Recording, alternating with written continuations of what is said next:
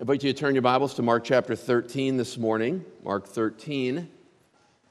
Uh, what a, a, tremendous text for us to consider uh, as we consider uh, the theme of the service being command to watch and to be alert, to be on guard for the return of the Lord. As you're turning to Mark 13, let me just give you a word of warning. It was uh, back in September, I think, that uh, I received on my cell phone, like probably many of you did, a warning from the President of the United States. It was, it's called an EAS, the Emergency Alert System. I don't know if you got that. If you have a cell phone in the United States, you were supposed to have. Uh, but it enables the President of the country to get word out to country regarding an emergency. Uh, today, I want to give you an alert uh, to every person in church. Are you ready? As we come to Mark 13, we come to a difficult text a difficult, difficult text. One scholar described it this way James Edward. He says, This chapter is one of the most perplexing chapters in the entire Bible. As a former professor at a Bible college, I had the opportunity to teach through this chapter on over 20 occasions. And uh, yet, although I'd done that, I saw this chapter coming over two months ago for us. Matter of fact, one of the reasons, you know, when I was thinking about what book of the Bible we're going to work through as a church. You know, I, I thought of Mark, but I thought, man, that's, that's going to be really hard when I get to Mark 13. And so I almost didn't, I almost didn't preach on Mark, to be honest with you. Although I have um, spoken on this over 20 times in classroom settings and I've had over two months now, off and on, uh, to be able to work on it, I just want to make a confession. I gave you a warning, not confession. I am still flabbergasted by this text. So I didn't even know you knew the word flabbergasted. I didn't until today. and this text. I'm flabbergasted by this text.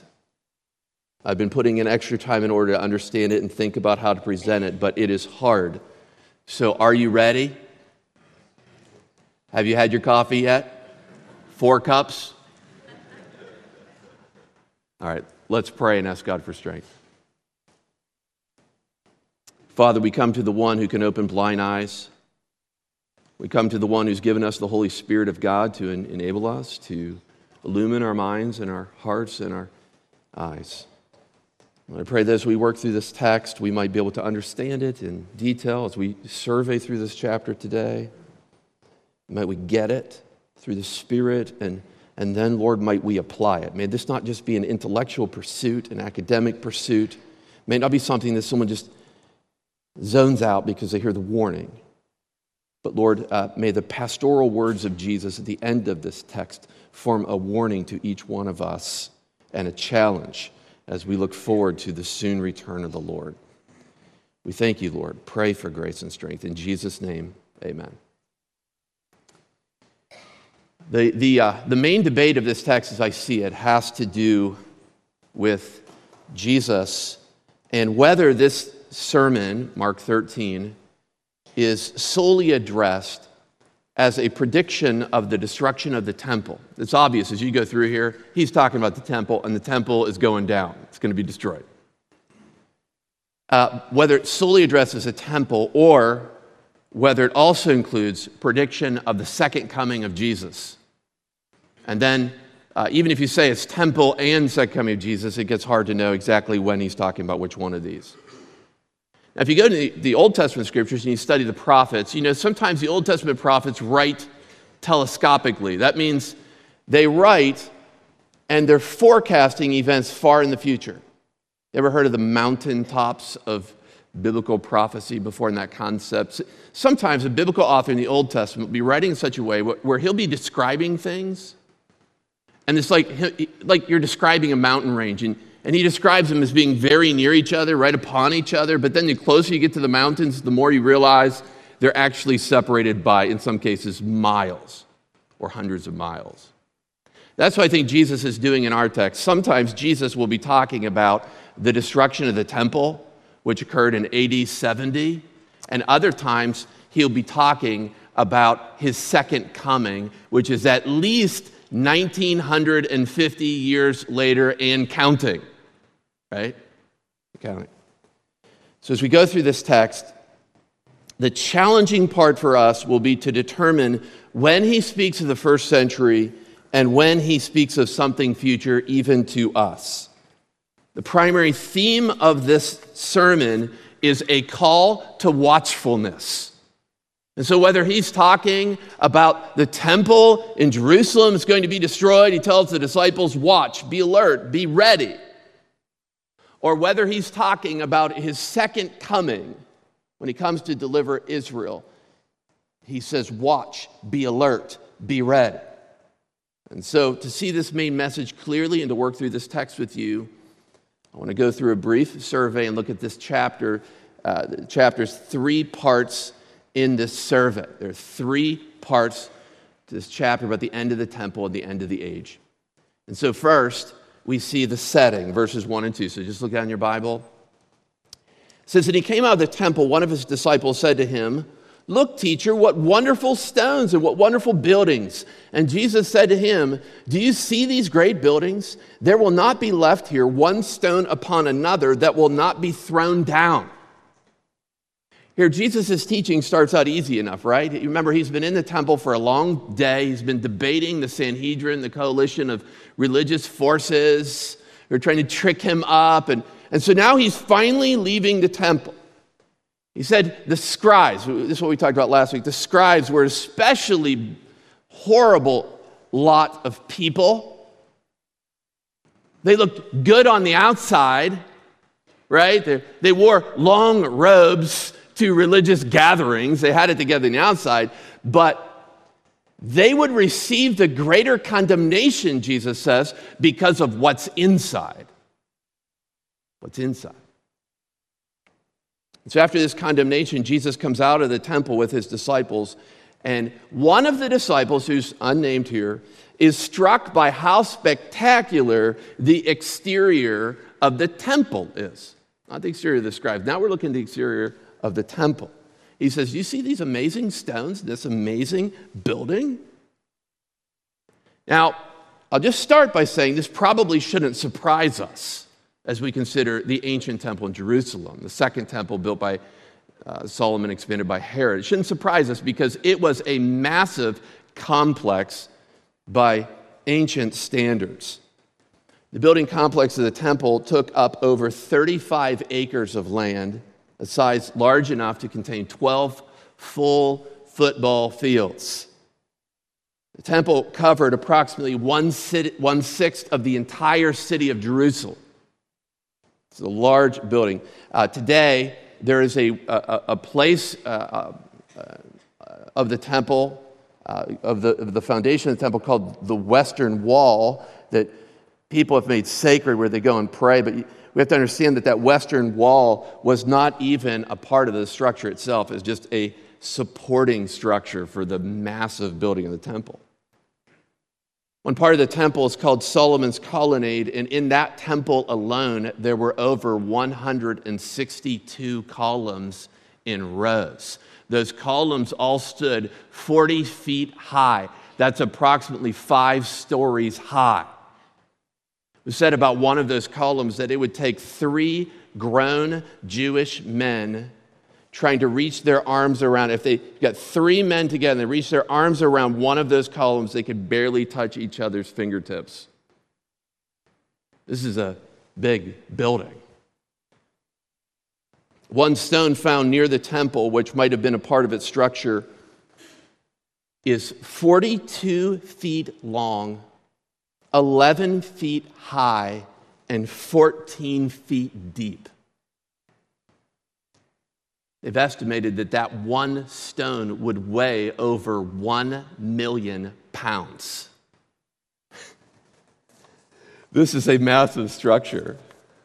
So imagine this disciple, perhaps from Galilee, is back at the temple with Jesus. He comes out, he's like, man, look at this building and these stones. But then Jesus says, something spectacular. It says, This building will be utterly destroyed, and not one stone will be left standing upon another in the edifice of the temple. Jesus' prediction here naturally leads them to some private instructions, and that's where we go next. The second point of the sermon is the questions. Disciples then ask Jesus two questions. Look at verse 3. And he said in the Mount of Olives opposite the temple, Peter and James and John and Andrew asked him privately, Here are the questions. Tell us, when will these things be, and what will be the sign when all these things are about to be accomplished? And you just said the temple's going to be destroyed, not one stone upon another. Uh, when will these things be? What will be the sign when they will be accomplished? So as his normal practice in Mark's gospel, Jesus says something amazing, and the disciples get him alone. Here in this case, four of his disciples, the original four uh, in Mark chapter 1 that come and follow him, uh, ask him questions. And the disciples' questions might seem simple enough to us, but it becomes more difficult, more complex when we compare this gospel to the other gospels that record the questions that are asked. And and to save us a little bit of time, for sake of time, I, I have put these up here for us. So uh, this story is found in three Gospels the Olivet Discourse. In Mark and Luke, the, the, it basically comes in this way the two questions when will these things be, and what will, will be the sign of all these things? In Luke, it's what will be the sign of these things. These two questions agree very closely and they seem to be related closely, both questions about the destruction of the temple, right? So, when's this going to happen? When the stone's going to overturn, And what will be the sign that will, will prepare us for these things? However, when you compare this to Matthew's gospel, he gives two questions too. He has the, these four asking two questions, and the first one agrees when will these things be? And the second one is different, though. What will be the sign of your coming and of the end of the age. See how it's different? Will be a sign of your coming. I think the second coming, return of the Lord, and what will be the sign of the end of the age? So Matthew has the disciples asking two questions that are not necessarily related. They might think that they're related, but in time they're not especially related. He has them asking about the destruction of the temple and a question about Jesus' second coming and the end of the age. So how can this be? How could Math or Mark and Luke have the second question referring to the destruction of the temple, and Matthew have it referring to the second coming of Jesus and the end of the age? I told you it'd be a little hard. You still with me? Well, this is how I answer that. I believe that these four disciples asked Jesus all kinds of questions about his bold prediction. I mean, you say, like, not one stone upon another? So I don't think what we have recorded in any of the Gospels would be thoroughly all the questions the disciples ask. I think they ask questions about the destruction of the temple, the end of time. I think they ask questions about the return of the Lord. I think they asked all of these questions. And so,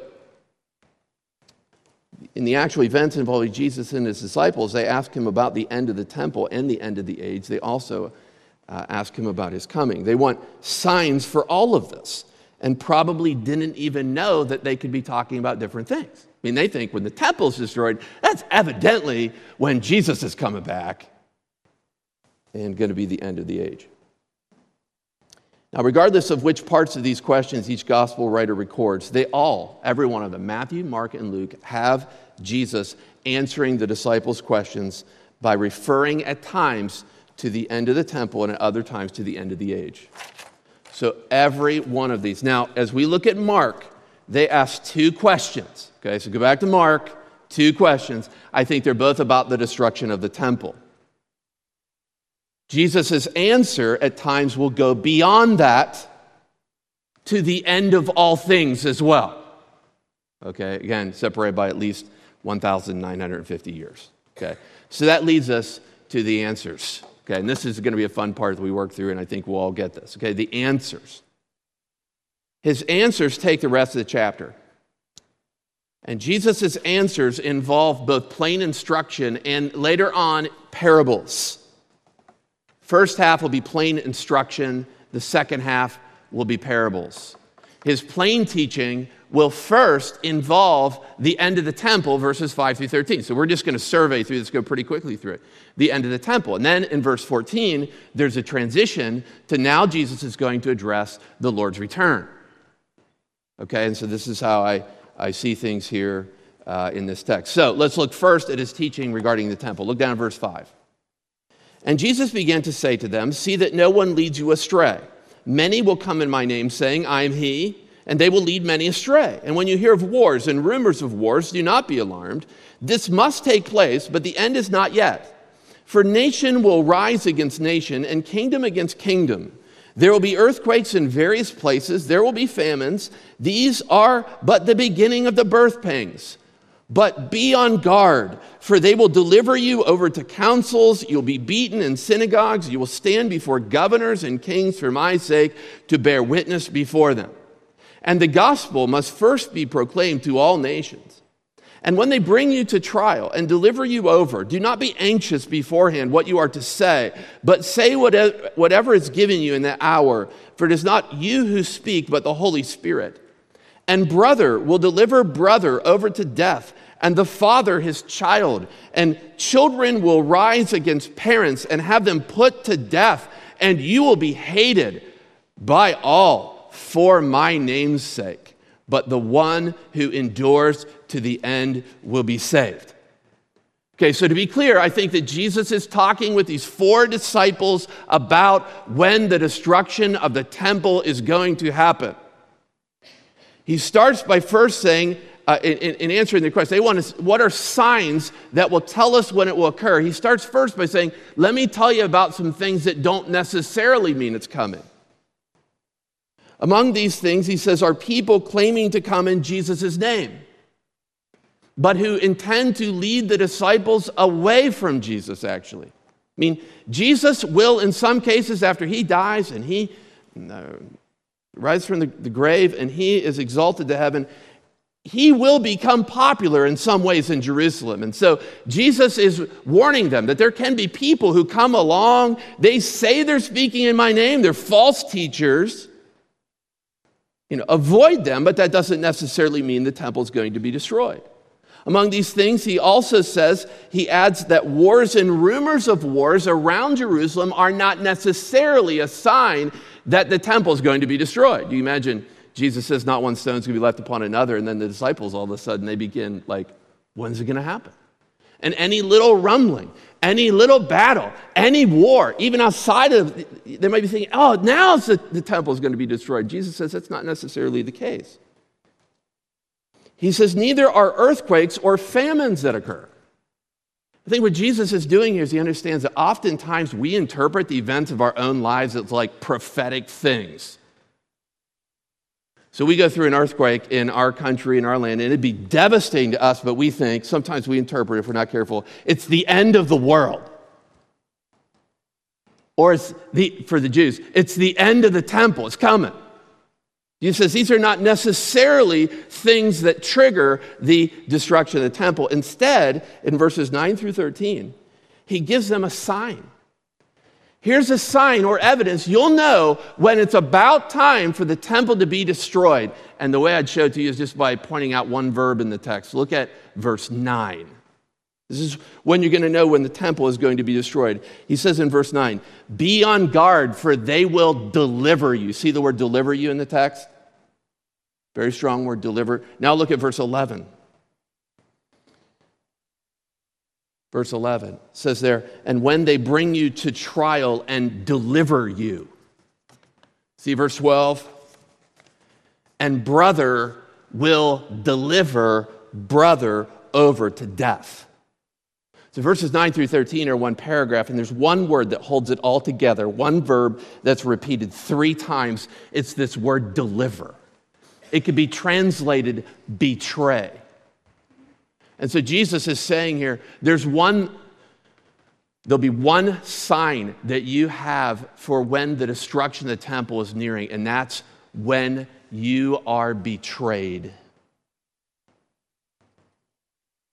When people perform a high act of treason against you, four disciples, and they deliver you over to councils and to corrupt synagogues to be judged by them.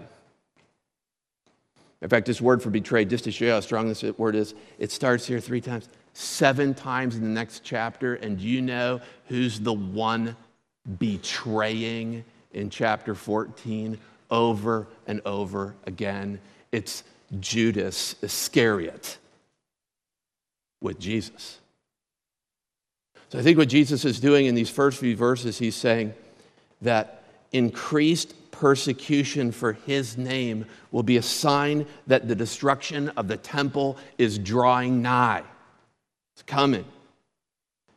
And for you to see this fulfilled, all you got to do is look at the book of Acts, and you see the disciples bearing the brunt of persecution, as this text says in Mark, on account of the name of Jesus.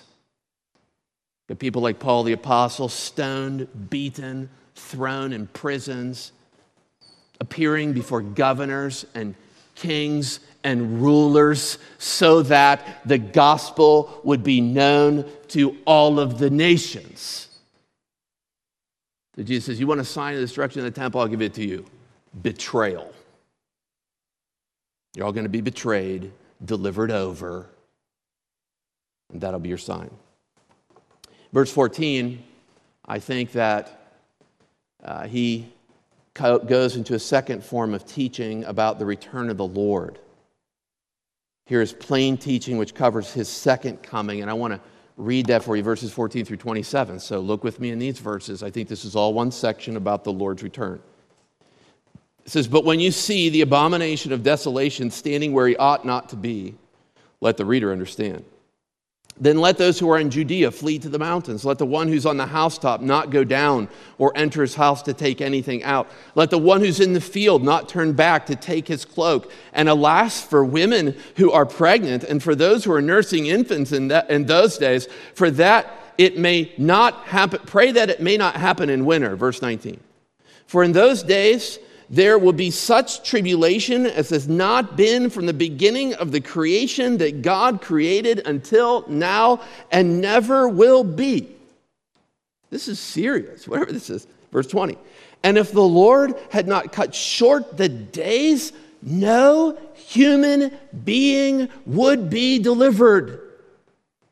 But for the sake of the elect whom he chose, he shortened the days. And then, if anyone says to you, Look, here is the Christ, or look, there he is, do not believe it. Verse 22 For false Christs and false prophets will arise and perform signs and wonders to lead astray, if possible, the elect. But be on guard. I have told you all things beforehand. But in those days, after that tribulation, the sun will be darkened, and the moon will not give its light. The stars will be falling from the heaven, and the powers of uh, in the heavens will be shaken. And then they will see the Son of Man coming in the clouds with great power and glory. And then he will send out the angels and gather his elect from the four winds, from the ends of the earth to the ends of heaven. These verses are few, first confusing. I want to walk through them just in a few steps. First, Jesus talks, or when Jesus talks here about the, uh, the abomination of desolation, I believe that he is speaking of a future act that will occur in the end times. He actually borrows this expression. Maybe that phrase is very peculiar to you. you say, the abomination of desolation. What is that? I mean, if you've been in church for a while, you may have heard that before, but even if you've been in church for a while, you're still thinking, what's the abomination of, of desolation? Well, Jesus borrows this phrase from the Old Testament, from the book of Daniel. it's found three times there. In that book, Daniel predicts that there's coming an act of desecration that would occur in the temple that would pollute it thoroughly. In fact, I, I uh, prefer to translate the phrase, the abomination of desolation, as the abomination that desecrates. So something is going to occur in the temple that will bring desolation. I think Jesus borrows this language to speak of a future act that will corrupt a rebuilt temple in Jerusalem. I think we know that these things are still future many clues in this text, but especially by the end, you get the Son of Man coming with cl- in the clouds. So, so you know this is future. So, this is a future act that will occur in the end times. Secondly, though, I'll say it this way Jesus identifies this act, the abomination that desolates the temple, directly with a person. Look again at verse 14. When you see the abomination that brings desolation standing where he shouldn't be. Okay, so not only is this, this an act that desecrates the temple, Jesus is using it about a person. In my opinion, Paul the Apostle helps us out with this, and we don't have the time again to look there or turn there. But in Second Thessalonians chapter 2, Paul talks about a person who comes into the temple and who desecrates it. Let's read you a few verses. Let no one deceive you in any way, for that day will not come unless the man of lawlessness, that's how Paul describes him, the man of lawlessness, the son of destruction. That can be translated the son who brings perdition is revealed. He opposes and exalts himself against every so called God or object of worship so that he takes his seat in the temple of God, proclaiming himself to be God. Do you think that's going to desecrate the temple? Some man full of himself sits in the temple claiming to be God. The man of lawlessness, the son that brings perdition to the temple. It appears that both of these texts talk about a person. Mark 13, 2 Thessalonians 2, and the Antichrist who desecrates the temple. And so, third, I'll add to this when you see, Jesus says, when you see this man coming and desecrating the temple, Jesus says, flee. The Jews living in this day who fear God should not take the time to collect their stuff, they should just get out. They see this abomination that desolates this man in the temple. And they better hope for two things, text says. They better hope that this doesn't happen in the winter. Why? You still with me? Just going to serve it, right? It doesn't happen in the winter. Why? Because of difficult travel conditions. And they better hope that they aren't pregnant or have little children at this time to take care of when they flee because they're going to have to go quickly. For when this happens, Mark says God is going to send a tribulation so severe that it's unlike anything that they, the Jewish people, it's like anything they've ever seen before. And that's amazing, folks. Think of Holocaust. This tribulation is going to be like anything they or the world has ever experienced. The Great Tribulation. The nature of this judgment or tribulation be so severe, the text says in verse 20 no human being will survive it unless God ends it. If you're not frightened, yeah, I mean, these are terrifying words. The sun will go dark, the moon will not give light, stars will fall from heaven, and the powers of heaven will shake. Use language here to basically say the universe will begin to deteriorate. Terrifying language. And then, men and women, amid this great cosmic upheaval will come the true sign of the end of the age. All these other things are precursors. The true sign of the end of the age comes when the Son of Man, Jesus Himself, will come in the clouds of heaven, the text says. He will come in all of his glory.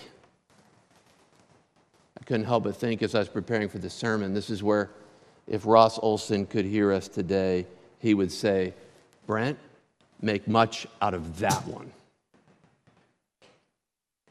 Sure, you got like stars falling, you got the sun darkened, you've got the moon darkened, but the Son of Man is going to appear in the clouds. All of his glory. And don't worry, no one is going to miss this sign. We have the time to go over to Matthew to read a parallel verse, but Matthew 24 27, Matthew describes Jesus saying it this way it will be like a lightning bolt that fills the entire sky from east to west. And then in our text, it says, that he will send out angels into all portions of the world to find his elect. I think the elect are the Israelite people who've managed to escape the Antichrist and the tribulation judgment of God. These chosen Jewish people will be delivered by a miracle. The interaction of Jesus, the Son of Man, to deliver them. In my opinion, my humble opinion, they will be saved through a profound miracle just like Paul the Apostle was. You know how Paul was saved? Going on a road to Damascus, what happened to him? He saw a vision of Jesus. Could I, could I use the phrase, the Son of Man? And this former persecutor that was against Jesus, when he sees a vision of him, he believes. And so when this when when these skies open up, and the Son of Man returns, there'll be a miracle profound where the Jewish people will believe on Jesus without. I mean, how could you not believe in him at that point? And men and women, that's the end of the age. Say, wow. I mean, there are some things you see or you hear or you read about, and you say, man, that is powerful. Would you agree with me? I'm just like quickly going through. I mean, there's no doubt here that we're talking about power, but we're not done with the chapter. And so we just go quickly through the final parts of this chapter. So there's plain teaching and there's parables. And this is how we can go quickly through it from this point on. I think that the two parables found in the second half of the chapter follow the same order of teaching that you got to this point. If you mark in your Bible, you put brackets in there, I put brackets around here. This is a hard passage. I mean, this is like not a normal Sunday, is it? Two parables. The first parable is about the end of the temple. He goes back to that, and then the Lord's return. And so uh, look with me at this parable about uh, the end of the temple, verse 28. From the fig tree, learn this lesson. As soon as its branch becomes tender and puts out its leaves, you know that summer is near. So, also, when you see these things taking place, you know that He is near at the very gates. Truly, I say to you, this generation will not pass away until all these things take place. Heaven and earth will pass away, but my words will not pass away. Here, Jesus intends a parabolic comparison between a fig tree's leaves and summer. He says, You know, summer's near when you see leaves on a fig tree.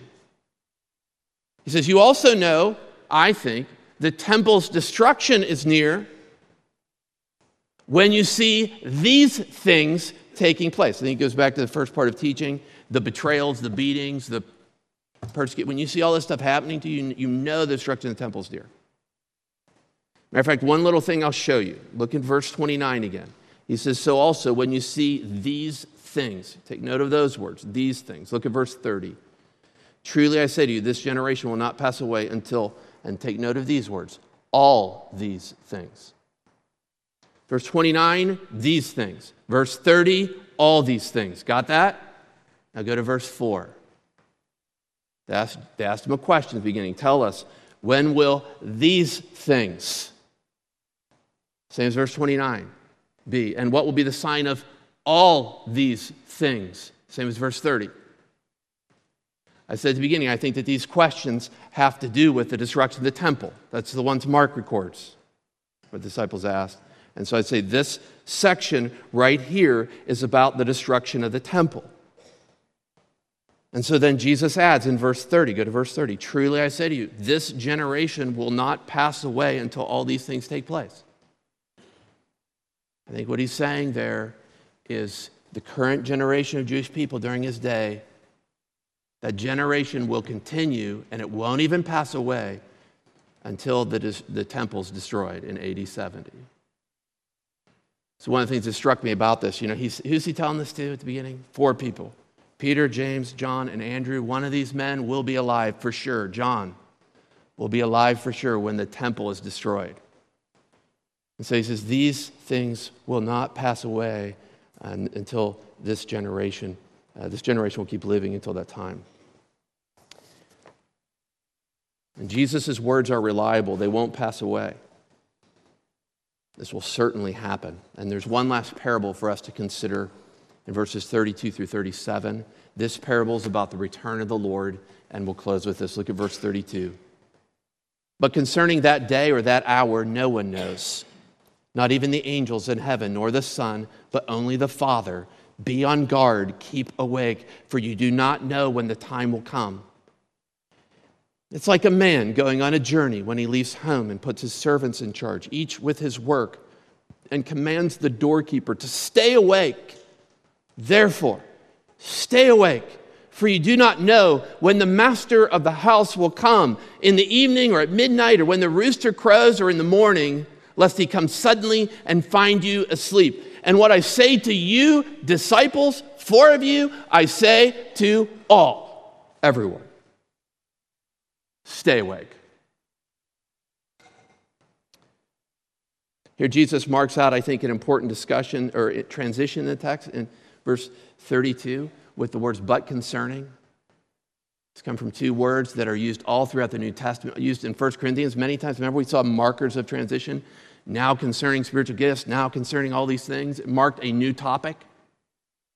These words, but concerning, mark a new topic. He's giving us a parable about that day and that hour, I think, being the day and the hour that the Lord returns.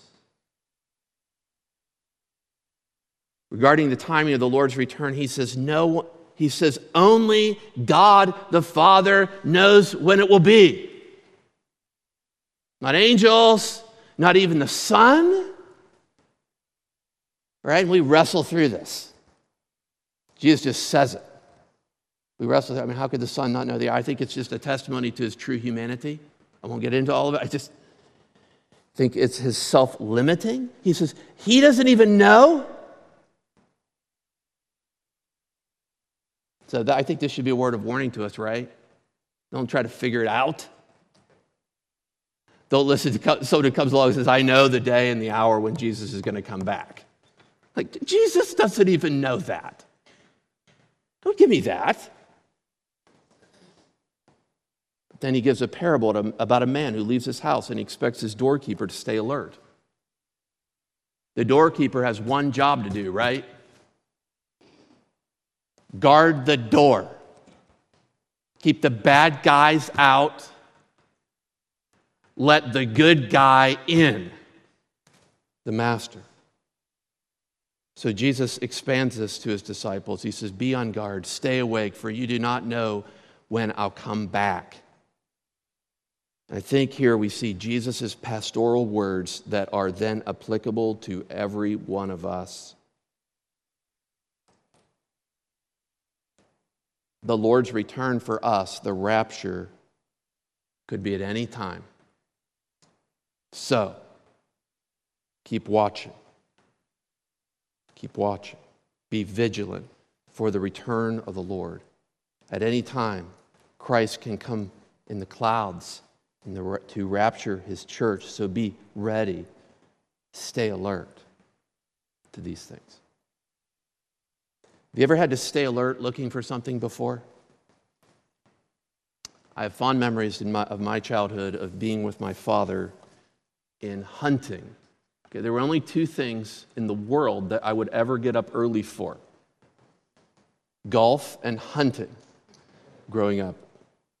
So I have fond memories with my dad. My dad, the, the way this would normally go, we'd, we'd, hunt in the same place, and he would take me uh, to this big land, you know, first day of uh, buck season, and so we go out there at an, an ungodly hour. As Pastor Paul says, dark and early. And my dad would sit me. He didn't believe in like tree stands, you know, like things to make you know life a little bit easier. But he would sit me at the base of a tree on the top of a tall hill. remember this one occasion it was so cold and it was dark. I couldn't see anything. I'm sitting at the base of this tree, and I've got one job at that time. What is that job? Stay awake. you know, avoid, like two jobs avoid hypothermia, stay awake.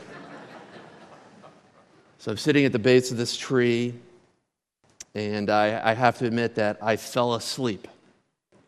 It's cold, I'm like all huddled, fell asleep. And I woke up. It was daylight. And as soon as I woke up, I kind of woke up softly. I looked, and honestly, within seven feet of me or so was a buck. I mean, seven feet is generous. He was right there. And I couldn't get my gun. Because the second I started to move my hand, the buck took off. I had one job stay awake, be alert. You never know when. Come through this passage. Men and women, this is a tough passage. It's hard. Thank you for listening and trying to follow along. But Jesus' words for the disciples regarding the temple and his return in the future were the same stay awake, be alert, be on guard. And to us, I say the same. As we go throughout this week, may we be ready for the return of the Lord, meet the Lord in the clouds, and go to be with him forever. Let's close in a word of prayer. Father, I thank you. I thank you for this text. It's perplexing, it's challenging, Lord, but I'm so thankful for the words of Jesus. I'm thankful for his clear teaching and his parables, and especially for his pastoral heart that would challenge this inner group of four to always be ready, to be alert. Lord, there are many of us here who perhaps have gone throughout the last week or the last few months, and we really haven't thought much, if at all, about your return. It doesn't motivate us the way it should. It's not the center of our aspirations. We're not alert. We, like the disciples in the garden, are asleep. I pray that you would help us to watch, to live with these realities in our minds, so that when we see the Son of Man coming in the clouds and we meet him in the clouds, we'll be ready. We thank you, Lord. In Jesus' name, amen.